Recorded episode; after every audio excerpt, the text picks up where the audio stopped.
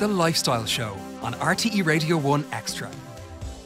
Welcome to The Lifestyle Show and R T E Radio one Extra with me, Taragh Loughrey Grant. So this is the show where we talk to and feature the best interviews that we have on R T E.ie forward slash lifestyle and also in the lifestyle section of the R T E News Now app. So today we're talking to motoring editor Donal Byrne. Donal, thanks a million for joining us in studio. You're welcome, Taragh. So what we're talking about today are family cars, how to choose them, what is a family car, what's involved in those big decisions, from budget right through to whether you should go, well, I was going to say diesel, maybe not, electric, petrol, what does the budget decide, can you get three seats in the back, everything that you could want to know. Donal is going to do his very best to cover in I the next so. yeah twenty-five or so minutes. So Donal, what exactly is a family car? Well, that's a very good question, Taragh, because uh, families come, as you know, in all shapes and sizes. Uh, one size doesn't fit all. You have people who have one child, two children, three children, four children, at different ages and stages. So you really got to do quite a lot of homework. You know, the, the material is out there. You should be making an informed decision, but I'm always surprised at how little homework people actually do. Uh, for example, if you go to buy a car, you should be fitting that car into your lifestyle as part of your test experience. There's absolutely no point in driving around a roundabout and up and down a main road and back and saying, I really like this car, it feels this, it feels that, when you discover when you take it home that it doesn't take your car seats, that it doesn't have room in the boot for your golf clubs or your squash gear or whatever, and all the things that we tend to ferry around. And the other questions are the, the practicality of the car. Does it suit your lifestyle? Is it easy to park? For example, some of the really big people carriers have what we call a really wide turning circle, which is a bit like trying to turn a tanker around in a, a supermarket car park. And lots of us incur dints and dings and bangs and so on, even on a brand new car, simply because it may just be too big, or commensurately, it may just be too small. Yeah. So I, my experience is that a lot of people have a fixed idea of what kind of car they would like. They see another car on the road, or they see a car in a showroom, and they say, wow, I really like that. They become seduced, if you like, by the experience of going in, possibly getting out of their seven or eight year old second-hand car and saying, this is amazing, smell this car, how new it feels, look, it's got this, it's got buttons for that, and so on. And quite often I find that uh, car salespeople, you know, they're out to sell cars. Uh, they're not out to point out faults or question you on your mm. lifestyle. Some of them are actually very good and will say to you, are you sure this is going to fit your lifestyle? I would have no hesitation, whether I was buying a second-hand car or a new car, in insisting on taking it home. Great. Park it in the driveway. Drive it your normal route to the school run, uh, drive it down to the local supermarket, park it, uh, see whether it actually fits in your driveway, uh, ensure that you, you've adequate space to to, uh, to keep it, and take a lot of things into consideration. If you have child seats, for example, there's no point in looking at a, a car that only accommodates two child seats if you need three. Yeah. Uh, commensurately, uh, if you need, if you have th- three kids at different stages, for example, uh, one of them may be about to move on to a booster seat, which is, you know, a requirement when children get slightly older and bigger.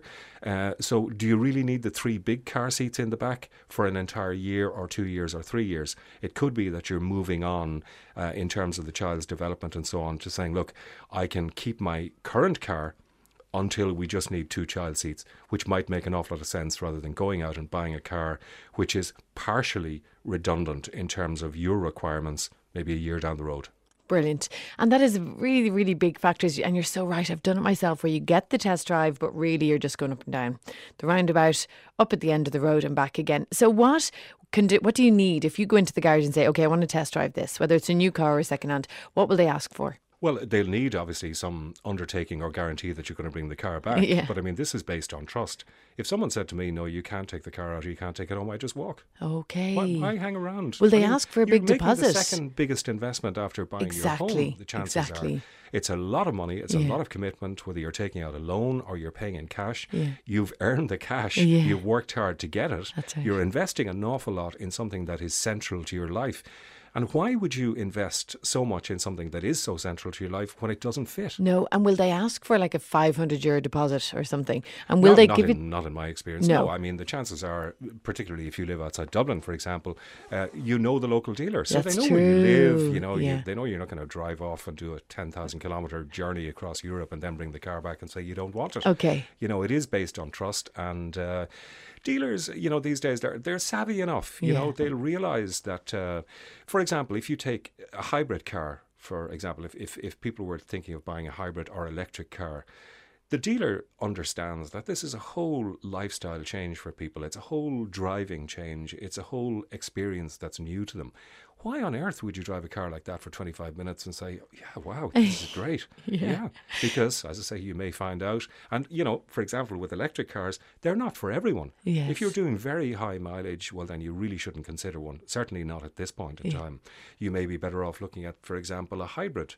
But again, these are new experiences for people. It's a lot of money. I would certainly insist, and I'd advise anyone else to insist, that you at least take this home. Uh, it's a bit like buying a piece of sports equipment. Uh, you don't just go in and take the first tennis racket that the person hands you when you discover that it doesn't suit your arm length, or you know, the width or the face of the racket isn't big enough. So why on earth would you do it? Would you do it when you're talking about spending twenty, twenty-five thousand euros? Great. So hopefully, what all they take is your license, maybe, or some form of I, I D. I, I don't think it's going to be that formal. Okay. I mean, proof of identity and knowing where you live.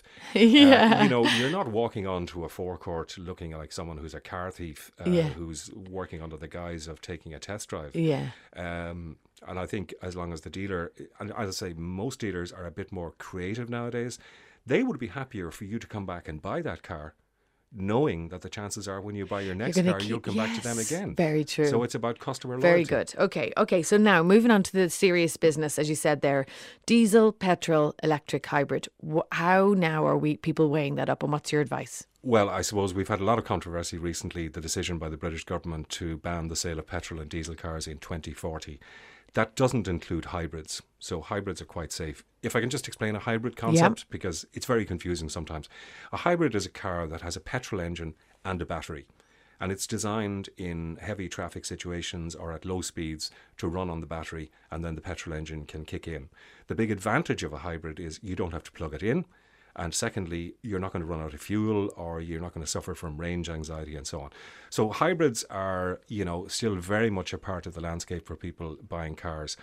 The question I've been asked most in the last few days is whether when people are buying their next car, should they be going straight into electric? My view is not. Uh, I think it's going to take, it's going to take years. Uh, I think it will probably take about seven or eight more years before we have an absolutely clear picture of what the electric market is going to be, what the infrastructure is going to be, because don't forget, where are we going to find yeah, all this absolutely. electricity? And the other thing is, all electricity charging for cars currently is free. But the H I S B are going to have to charge for this. That's right. The government will be looking for their income stream back. Uh, motor tax in this country uh, takes in one over one billion euros a year. That's just in car tax.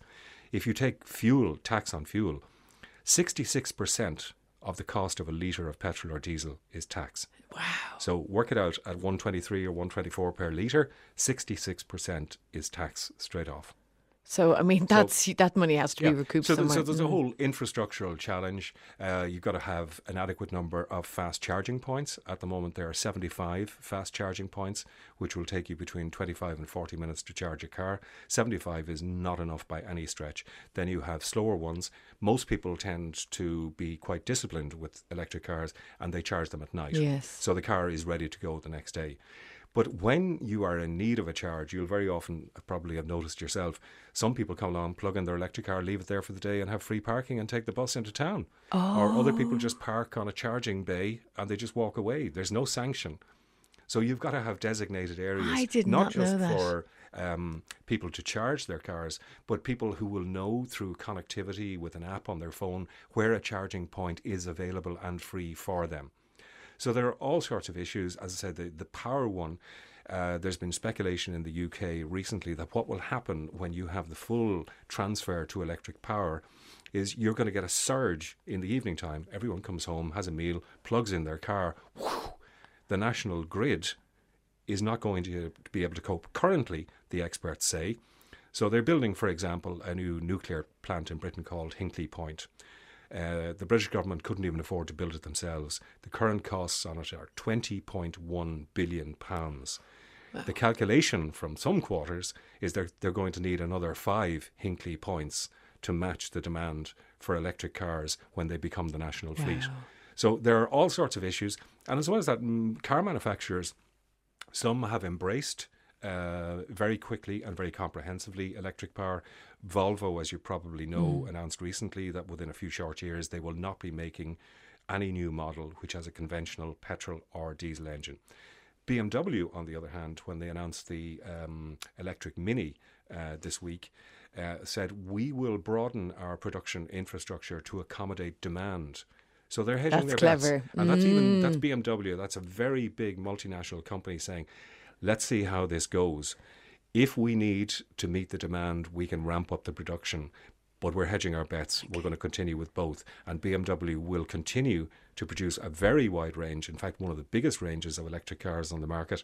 But they will also continue to manufacture and produce petrol and diesel for as long as they think, A, they can get away with it, and B, as long as people demand. want it, and C, uh, for as long as it takes for the electric revolution to be complete. Now, Donal, before we get into new or second-hand, diesel or petrol? So we, we've talked there, you've talked hybrid, you've talked electric. Diesel seems to be, is it the bad, bad word?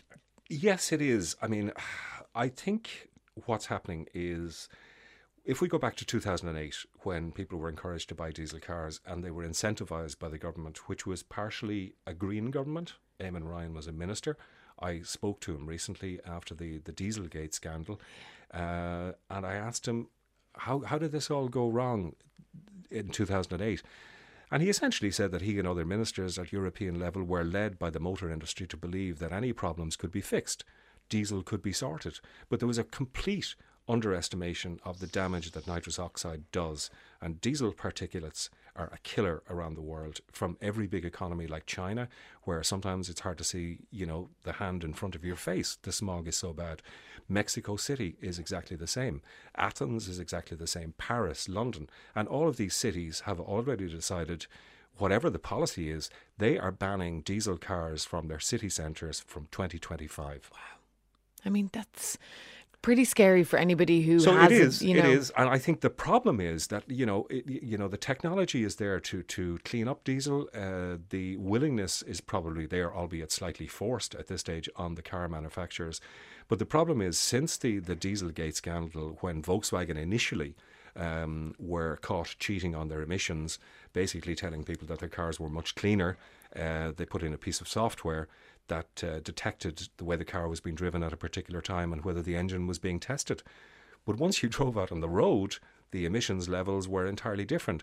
It's ironic, um, hugely ironic, I think, that uh, so many people who bought diesel cars, people who have families, people who are worried about their kids' health, That's are it. driving to school along the school route, emitting Uh, fumes from diesel, which are harmful to the environment and are actually killing people and calling, causing all sorts of breathing difficulties for children, adults, elderly people and so on across the world. The problem is that because the, the uh, I think the European car industry has essentially lost its credibility, they're no longer trusted to fix the problem. So they can't go back to governments this time and say, I know we said we'd do it last yeah. time around. We can really do it this time around. And there is, there's a very clear departure now.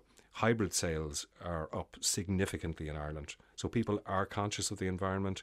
Uh, Toyota hybrid sales, I think, are up around thirty-seven percent. Are they? Wow. Uh, petrol is now beginning to come back because people realise they were hoodwinked into buying diesel cars. They paid more for them. They've had more problems with them. Uh, I don't want to get too technical, but it, there is a, a, a device called a D P F, a diesel particulate filter, which is fitted to diesel cars. Its job is essentially to burn the bad stuff out of the diesel exhaust. Unless you're doing high mileage every year, the diesel particulate filter doesn't work properly. So you get the buildup of the residue, and then that creates problems in turn. You get a little warning light saying you've got a problem with this. If the problem has gone far enough and you have to replace your diesel particulate filter, which a lot of people with very low mileage have had to do or get it cleaned out, it's cost them over a thousand euros. What, what constitutes no, high mileage? High mileage, I would say, uh, and I'm not alone in this, in suggesting that the kind of mileage you need to be doing, the minimum mileage is around twenty-five thousand kilometres a year for oh a diesel engine. Oh, my God. Most people are doing somewhere probably ten around twelve in cities, yeah, like Cork, Galway, um, uh, Dublin, Limerick, uh, Waterford and so on. Um, in, in diesel terms, diesel engines were always designed for high mileage. They're essentially agriculture, agricultural or industrial units. Uh, they're slightly more crude. They are very good uh, at fuel economy when the mileage is there. So if you're a commercial traveller, or you're a business rep, or you're someone who's a country G P, or you're a farmer, or you're somebody who actually needs it, well and good, it works perfectly. But there are so many people in cities who, as I say, were hoodwinked into buying diesel cars. I actually had one salesman admit to me that he had sold a diesel car to his mother.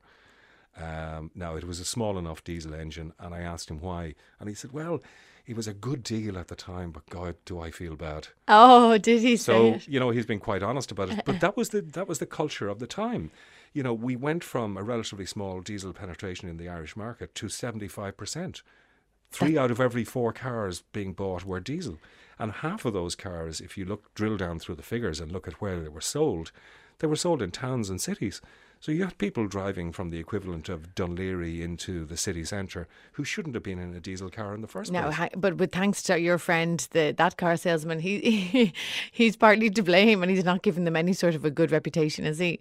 Selling well, it that, that car is, to his he, own he mother. He wasn't alone. No, every that's what single, I mean. Not alone was every single salesman or woman sure, saying the government. Diesel. Yeah. The government were saying, yeah, we're incentivising you to do this, and everybody who came in was looking for a diesel on the basis that they were more economical to run. Okay. They're not. Now, Donal, they are in perfect circumstances, but not in most. Okay, really, really good advice there. So let's say, for example, now you're coming in, you have your diesel car because you did and followed the advice at the time, and two thousand seven and eight, and you bought your diesel car. It, let's say you ha- hung on to it all that time. It's ready. You're ready for a change. Whether, again, we'll get to it in a second, new or unused, you're going for.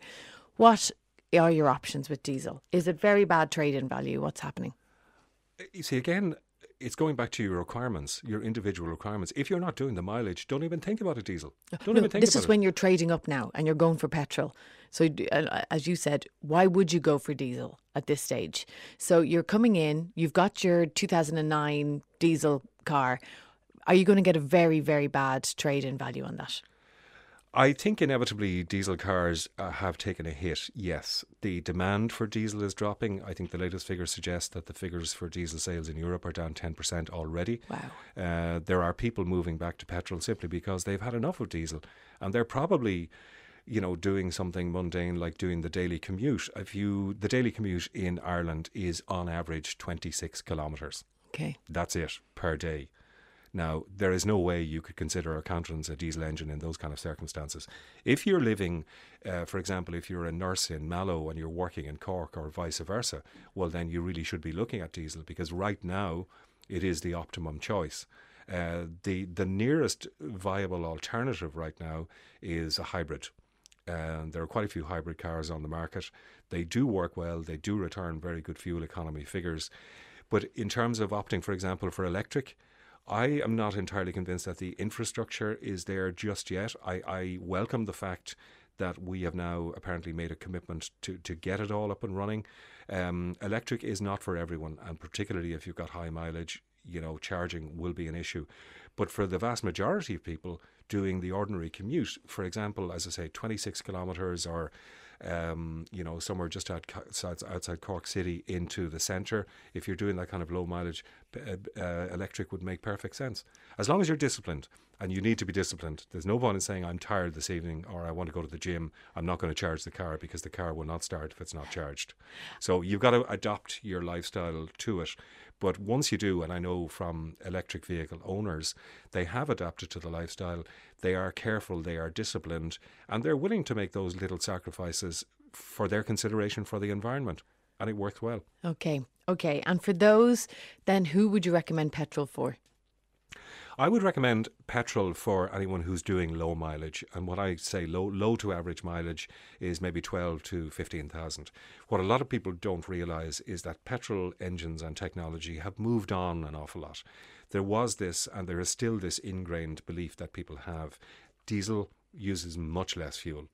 uh, most people don't realise that if you pull out of an average housing estate or you drive along an average road on acceleration, you're probably using about sixteen, seventeen litres per one hundred kilometres until you settle into a rhythm of driving. So the, the figures, uh, the headline figures that we see, oh, you know, and, and by the way, I don't believe uh, fuel consumption figures from any manufacturer. Okay. Uh, I'll be blanket in my, not condemnation, but my suspicion. Uh, the, the claims that I've seen for the average consumption that you will get is not, generally speaking, what you would experience in real life. Okay, interesting. So just to answer your question, yeah. for someone doing low mileage, uh, suburban commuting, uh, short distances, or even just the occasional run down the country, uh, there are several uh, one, one litre, one point one and one point two petrol engines that will take you from A to B in comfort and security. You don't need the diesel option. If, on the other hand, you are going back into that high mileage bracket, then you absolutely need it. Now, new and versus used, of course, budget is a huge factor in this. What are you seeing in terms of figures? Has there been a big post-recession increase in people buying new cars?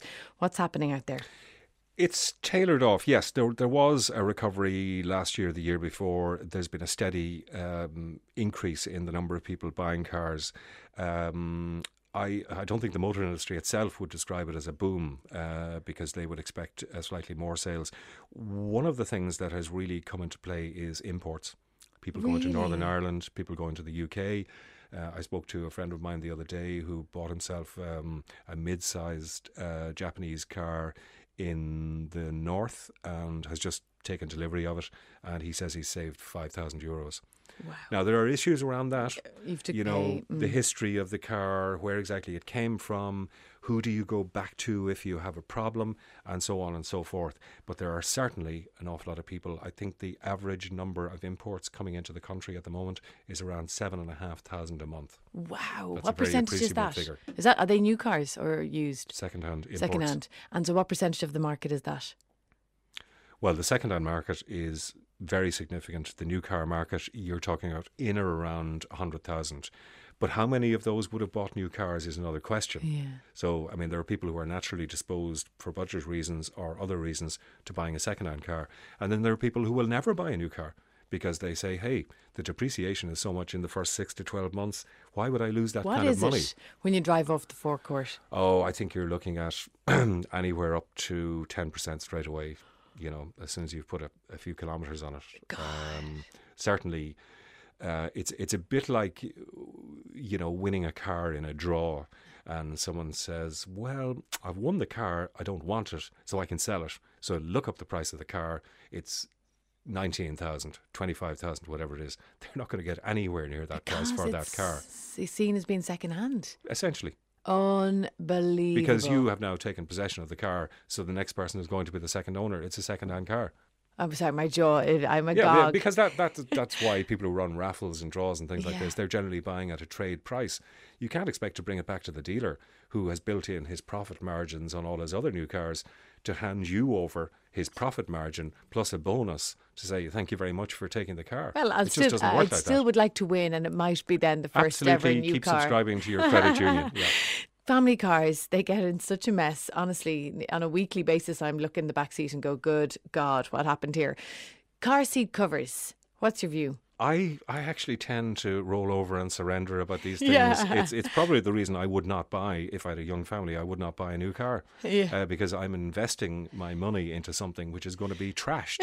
And there's no other way to describe it. And, yeah. you know, car covers are no. You know what ki- kids do with pots of yogurt and ice creams and lollipops, uh, sun cream. Easy knowing you're a dad. That's exactly what's in my back seat. So, you know, uh, my view is at that stage in, in your family life, you really should be looking for a pretty sensible option that you are not going to get upset about when there's a little dink on the outside or you've got palm prints of sun cream on the boot that will not be removed.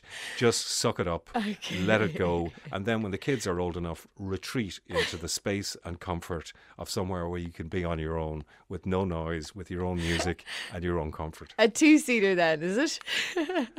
uh, no, I don't think so. Even at my advanced stage, two-seaters, well, they're fun. fun. They're fun. Give me a Mazda okay. M X five. Okay. Uh, Mazda which? M X five. Nice. Oh, nice. Yeah, yeah, yeah. So, Donal, before we run out of time in this, what are the key things you need to look at if you're looking at buying a family car? I think the first thing you have to do with any car is establish a realistic budget. There's no point in saying, I would love to have that Jaguar, or I would love to have that um, um, uh, huge S U V or whatever. You've got to realise what you can afford. How much can you afford to repay? Do you go for a loan? Do you go for a personal contract purchase agreement, uh, which have all sorts of complications built into them? Uh, do you buy in cash? Uh, a lot of very savvy people will wait until they've saved enough to, to get the kind of car they want without going down the road of car finance. A lot of people don't have that option. Yes. If you're getting involved in car finance, make sure you know exactly what you are getting involved in, okay. because there, you know, the, the old uh, saw about uh, you know the small print and so on. It really is critical uh, in these kind of situations. Insurance: how much is it going to cost to insure? Tax: how much is the annual tax on it? You know, if you're paying six hundred euros, for example, or if you buy a big luxury two-litre petrol car, uh, or even bigger, and you end up with tax of a thousand, twelve hundred, eighteen hundred. It's ridiculous. But some people, you know, lose sight of the, the, the real parameters they should be looking at. Mileage, if you're buying second-hand, you need to be bearing in mind average mileage, twelve to fifteen thousand. If it's way beyond that, I've looked at a car the other day which was one year old and had eighty thousand kilometres on it. I mean, that's just phenomenal. Okay, mileage. So average twelve to fifteen thousand. Average twelve to fifteen thousand kilometres a okay, year. Uh, now, you know, if it goes to twenty, that's not really a big issue. Okay. But if it goes into serious mileage beyond that, then you really need to start considering what parts are going to need to be replaced on this. Bless me. Yeah. If it's if it looks too good to be true, the chances are it is, and the price will often reflect that. Uh, the history of the car. Uh, it's amazing the number of people who are caught out buying cars, um, and figures published recently um, suggest that uh, cars registered in the past three years, uh, a significant number of them, two third, one third, I think, uh, have money owed on them. So if you buy a car that has outstanding finance, the bank is going to come looking for its money when the person who sold it to you has disappeared. And it's extraordinary how many people have been caught out buying a car from someone either online or some other oh way God. who've gone to the local supermarket car park to meet someone who's selling them a car and said, yeah, this is exactly what I want. Here's the bank draft, and off they go. Who is that person? Do they owe money on that car? There's a very high probability that there's money owed on a lot of cars out there, no matter how old they are. And uh, if you're caught, as I say, the bank or the finance company is going to come looking for its money, and you now have their car. Oh in other God. words, You're, you don't own that car. Yeah. You own the equity of the car minus what's owed to the bank. So if there's five grand outstanding on a car, pay up the five grand or give us the car. Unbelievable. Yes, um, okay. So knowing who you buy from, my preference is to go to a dealer. Yeah. I'm not suggesting for a moment that there are, every private seller is devious, but I think private sellers have an unrealistic expectation of what their car is worth. They very often go to the garage for a trade-in. They're not happy with the trade-in value. They look up online what they think the car is worth from a dealer, which, as I mentioned before, has all sorts of profit margins and considerations Everything. built into it. It doesn't reflect the real value of the car, but they're fixed on that value. So they're saying to you, no, no, this car is worth fifteen thousand or whatever. The chances are, in a garage situation, it could be worth eleven. You could be going in buying the same car with a guarantee from a garage for maybe twelve, twelve and a half. Uh, so I would always, my preference is to go to a dealer, preferably a main dealer, because there's someone to go back to. And also things to look out for are warranty. For example, uh, Kia have a seven-year warranty. If you buy a three-year-old Kia, you've still got a four-year warranty. I love that. You take it with you. Yeah. So, I mean, that's a great comfort to, to uh, someone. And the other thing I would always look out for is a full service history, just to make sure that it's not forged. But if there's a full service history, it's very reassuring to know that the person who had the car before you was the person who looked after it. So that is Donal Byrne, the motoring editor. You can read more uh, from Donal and read his articles on R T E dot I E forward slash lifestyle and also in the lifestyle section of the R T E News Now app. So talking all about family cars. We'll also be talking very soon about student cars, what to look out for, what sort of budgets, everything that you could want to know if you're thinking of investing as a student in a brand new motor. Thanks a million for listening, and we'll be back with you next week. The Lifestyle Show with Taragh Loughrey Grant on R T E Radio one Extra.